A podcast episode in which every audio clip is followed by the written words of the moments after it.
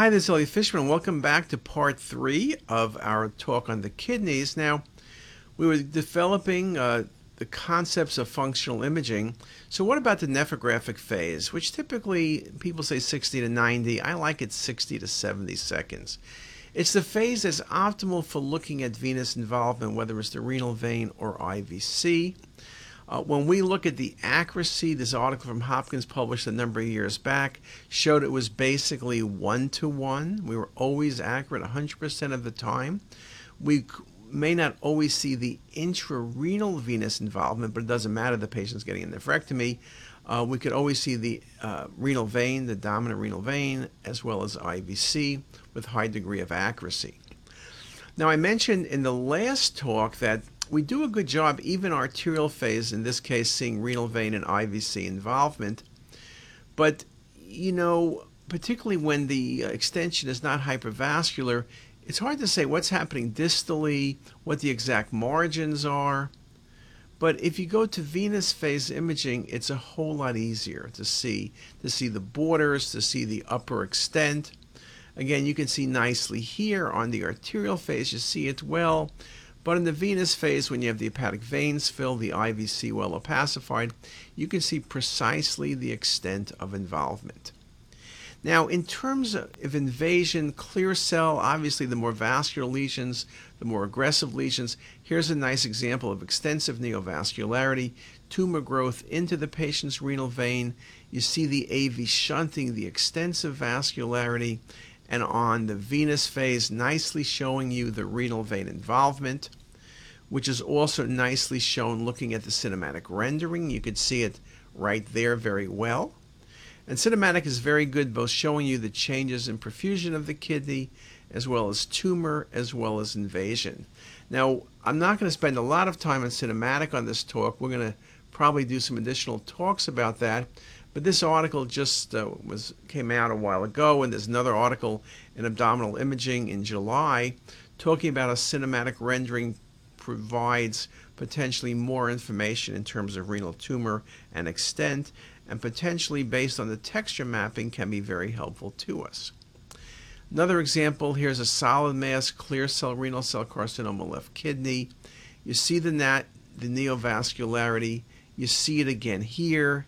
You see it on the 3D maps, on the MIP, the volume rendering. You also see very nicely the posterior view. And again, the cinematic is really ideal for doing surgical planning. And I think things like Oculus to look at this will indeed be spectacular. And again, just changing the viewing parameters, extent, and tumor volume, tumor appearance planning the partial nephrectomy. Again, multiple images I'm showing you, but you really get the feel of the information we can provide to the uh, treating urologist. Now, when we talk about phases, the last phase to talk about would be the urogram. Now, we don't do CT urography only. We do multiple phases, but the urogram was something people toyed around with getting prone and supine and delayed and more delayed. Then, of course, the radiation dose issue came in, and the protocols we use, which was always just do supine, just do it about five minutes, has worked out well. Um, when you look at our technique, the things we try to do are make things simple. Give the patient water so the patient excretes contrast. Have the bladder distended. Don't let the patient go to the bathroom. Um, so you have good looks at the bladder. And also, we do 3D imaging, and so if you wait more than five minutes, the contrast gets very dense in the kidney. You get tremendous beam hardening artifact, and then you miss small transitional cell carcinomas. You miss things like papillary necrosis. So, getting an eight minute delay, the only time I'll get to eight minutes perhaps if I'm doing a UPJ obstruction, but I'm not going to do that routinely. When we do CT urography, we look at things from the axial through coronal through the 3D volume rendering. And with our technique, in about 95% of the time, you get really good studies. And so, examples very nice look at the calyces, nice look at the ureter. And we can do that with a negative display, which can be helpful. Or in this example, very nice opacification, duplicated left collecting system, and you can see them merging. As I mentioned, the delay, a lot of people like long delays, but again, the five minutes or less, four to five minutes, works great. The other thing to think about is if you have a scanner, you're doing 25 patients, 30 patients a day, five minutes a patient makes a lot of time difference. But besides that time difference, the density, when you wait too long, the things get too dense. It just doesn't work out well. Now, when we talk about CT urography or excretory phase imaging, the tumor that always comes to mind is transitional cell carcinoma. It makes up about 10% of tumors of the kidney. The age range is about the same. Um, a bit more common in men than women, about 3 to 1. And it's one of the tumors that is multicentric. You see a bladder TCC, you'll then see a ureter, or you'll see a kidney, or you see a kidney, you might see a urine and a bladder. It may recur later, or it may at presentation be multifocal. And this idea of multiplicity and recurrence uh, is very, very common. 40% of patients with upper tract transitional eventually will develop bladder cancer. Uh, it's important to think about the appearance of these tumors. Uh, transitional cells, particularly early when they're really curable, are often missed. There's a range of appearances. Of course, when you have tumor filled calyces or amputation, large masses, you're not going to miss things. But when you have single or multiple sessile filling defects or pelviceal seal irregularities, it's much easier to miss. In fact, when you have big tumors, there's not a problem of saying it's there, but saying, Am I dealing with a TCC, or maybe it's a renal cell, or maybe it's lymphoma, or maybe it's METS. So I'll show you some examples. In this case, look at the right kidney. Kidneys have functioned symmetrically, there's no obstruction, but what's that soft tissue density? Let me circle it for you right there. What is that? And I see it again on the coronal view. What is that? Well, if I go to the excretory phase, you see the calyces are now distorted. You can see the pelvis has a filling defect. And when you go to the coronal view, you really see the destruction and tumor of the renal pelvis extending in the upper pole calyces on the right. And on the CT 3D uh, images with MIP, you really see the destruction of the pelvis and calyces, very classic transitional cell carcinoma. Another example, look at the left kidney. You see the look at the left renal pelvis. You don't see any perfusion changes, but if you look really hard, there's a soft tissue mass a little over a centimeter in the left renal pelvis, and I've circled it for you. You see a touch better on the coronal views, but look how much more obvious it is on the excretory views. So filling defects with transitional cell carcinomas, when small, often are. They don't cause perfusion changes, but they are sitting in there and they're detectable as long as you're careful. You can see there's no beam hardening off the calyces here. It's a really nice look. And then when you go to cinematic, you see the lesion right in the calyces. So you should be able to recognize it. So, for example, if it was a case for only arterial phase imaging, this may be your only chance to recognize an incidental transitional cell carcinoma. When you do more 3D imaging, you can see the filling defect, the destruction of the lower pole calyces, very nicely shown. Now, I mentioned sometimes it's hard to say it's transitional because this case is an infiltrating tumor, and you might think of transitional cell, but look at the renal vein involvement. You almost never see renal vein involvement with transitional cell carcinoma. Well, almost never is not the same thing as never. This was a TCC with extensive infiltration and extension into the renal vein. Now you can see here the infiltration of the upper pole of the kidney. That's a very, very good look for transitional, but sometimes people will say, well, maybe it's just a clear cell or a papillary. Again, perfusion changes can be helpful, but you can see this is a large transitional cell carcinoma, and the renal vein involvement is again very unusual. And you can see I'm showing you a number of images with that presentation, but it can be challenging for you. When you look at the reconstructed views, again, the infiltration of the upper pole, the amputation of the upper pole calyces, and you put it in 3D MIP, you can see the destruction of the upper pole calyces. So again, I would not have a problem diagnosing TCC in this case, but often it's the 3D images that really make me understand it better.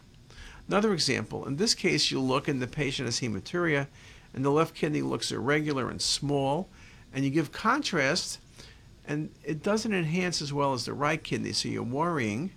But then you look and you say, well, maybe this is just the UPJ. But then you've got to look closer. Look at the patient's proximal ureter. Okay, what's happening there? Now, maybe it's just not opacified because of peristalsis. Maybe it's not opacified because of the UPJ. But if you look hard, you begin to wonder is there like a trickle effect? Is there something infiltrating the proximal left ureter? You see, in the right side, you have a gap there, but this may be just transitory, or maybe we're dealing with tumor, or maybe we're dealing with nothing. But if you look harder on the left, you see the infiltration of the proximal ureter up to the pelvis. That's a transitional cell carcinoma. It's subtle, but you got to make the call. Now, people often say, well, the reason you should wait longer is you'll have more contrast and you'll pick up small transitional cells. Well, I understand that, but that's not always the case because we remember from IVP days, you can wait hours for things to opacify. The other thing I like to think about when we do small bowel, we use water as a contrast agent, or if a patient's obstructed, the water shows the transition point. The same thing with the ureter. A dilated ureter has urine, and you want to look at the transition. So in this case, there's hydronephrosis, there's no excretion beyond the calyces, but you track the ureter downward and you see a transition point, and you rotate around, and you recognize there is narrowing, which you then see when you look at the axial views. But you can see on the coronals, you see the transition very nicely. Unfortunately, the patient has a liver lesion, but you can see that transition is what's called a goblet sign. Okay, it was called an IVP days goblet sign, and you can see very nicely the transition. There's the patient's tumor. So it's an infiltrating transitional cell carcinoma, very nicely shown in this example. So when we talk about the kidneys, this talk is on kidneys, but you really have to mention the ureter because we talk about the fact that transitional cell carcinomas can involve the kidney, the ureter, and or bladder, or two of them at the same time. And the most common thing we see in the ureter is thickening. Sometimes ureteral enhancement is a sign, but you can see that with infection as well. Rarely calcification or fat stranding. Hydronephrosis and hydroureter are obviously common. Lesions are most common in the ureter in the distal aspect compared to the mid or proximal ureter. And transitional carcinoma, transitional cell accounts for 90% of ureteral tumors, uh, and the other tumors like squamous or adeno are very uncommon. Age is basically the same. And again, we've mentioned the ureters can be somewhat problematic because there's a great tendency to focus on the kidneys and maybe the bladder and ignore the ureters. But we talk about the proper technique allows us to diagnose even the most subtle ureteral tumors. And with 3D, we can accentuate subtle strictures, sites of narrowing, abnormal enhancement, and we can look for really, to me, the transitions are the most important thing. So in this case, there's right hydronephrosis, and yes, you see a mass. This is not subtle, and you give contrast. And there you see the mass again. The ureter is thickened. And you follow that down, and there's the mass in the ureter. Okay, that's easy. Now, there's been some articles. When stratified by location, urothelial thickening was more predictive of tumor in the pelvic calyceal system than in the ureter. In contrast, filling defects were more predictive in the ureter than the pelvic calyceal system. So, an example you look at the two kidneys, they look pretty good enhancement arterial excretion, they look about the same. If you look at the ureters quickly, they're both excreting contrast. But look carefully at the right ureter. You see how smooth it is? Look at the left ureter. You can see how it's irregular. There's no doubt there's something going on. There's infiltration. That was a tumor of the ureter. Now, it's important to recognize that it's easy to miss these processes. It's also important to recognize that you don't need hydronephrosis or hydroureter to call a ureteral tumor. You may not see obstruction, and that's where people make mistakes. And we talk about how MIP imaging, as in the last case, has tremendous advantages. And I tell people you need to do MIP on all kidney cases to look at the ureter. You're going to pick up a lot of subtle tumors, subtle transitions, subtle areas of thickening, all things that are indeed very important. Now, we mentioned that enhancement of the ureter or thickening of the ureter can be a sign of, of tumor. I I agree, but not always. This case has a lot of stranding around both kidneys and both renal pelvises, and both the pelvises and ureters all show wall enhancement. So I want to make the point that wall enhancement does not necessarily mean tumor. Tumors tend to be more focal, but something to think about. Now, what else? You can see how subtle the ureteral tumors are. Here you see the ureters look fine, and I was looking for a source of hematuria, so I was taking the bone away, but and I show you the best image. Look at the crescent of the left ureter. Okay? It's like a donut a little bit lower. It's a donut. And sure enough, look at its reconstruction on the on the coronals. You see that filling defect in the left ureter? That's what you were seeing, a 1 cm at best filling defect, which is very easy to miss. But there it is with the MIP imaging. You would see there's something there. Why is the ureter not filled at that point? This case also makes a good point, and I said it before, that you don't need to have obstruction to have a ureteral tumor. People always think that's the case, but this example shows it's not true. The contrast gets well past. Or this example, look at the patient's left ureter, and you can see like a donut. And I was looking again for a source of hematuria. This was very subtle. But there it is on the axials. And then look at on the reconstructions. You see a one centimeter mass. But there's no hydronephrosis, right? This makes the point how easy it is to miss things, but how successful you can be if you do things right. And here's some of the 3D MIPS on that patient, the irregularity of the ureter. And it's only one centimeter and it's not obstructing the ureter, but you don't want to miss it. This will save the patient's life. Easy, easy to detect. Okay. And here's just one more example of that. Now, not every filling defect in the ureter is a uh, transitional cell carcinoma. Here's a filling defect, and I would call this a TCC. There it is on the coronal views. This ended up being metastatic melanoma. So the ureter gets mets from melanoma, gets mets from breast. That's the most classic. Uh, can be uh, involved with lymphoma. But uh, to me, if you see a filling defect like this, you better be thinking TCC. But like many things, you're not always going to be right. You were sort of right, it was malignant, but you didn't get the primary right. So, again, this article by Siva Raman talking about the importance of technique, the importance of 3D imaging, and the importance of care to make the right diagnosis. So, I've now gone through three lectures with you talking about the different tumor types, how to recognize the different tumor types in better than 90% of the cases, how we're looking forward to things like radiomics and other feature sets like texture analysis for analyzing these tumors even better.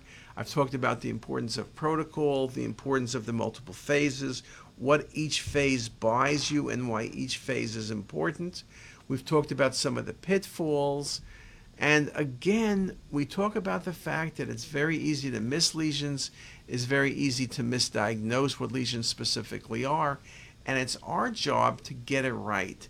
And there are tools coming along, as I mentioned, whether it's looking at necrosis to predict outcome and response to therapy, or looking at the radiomics to predict many of the same features.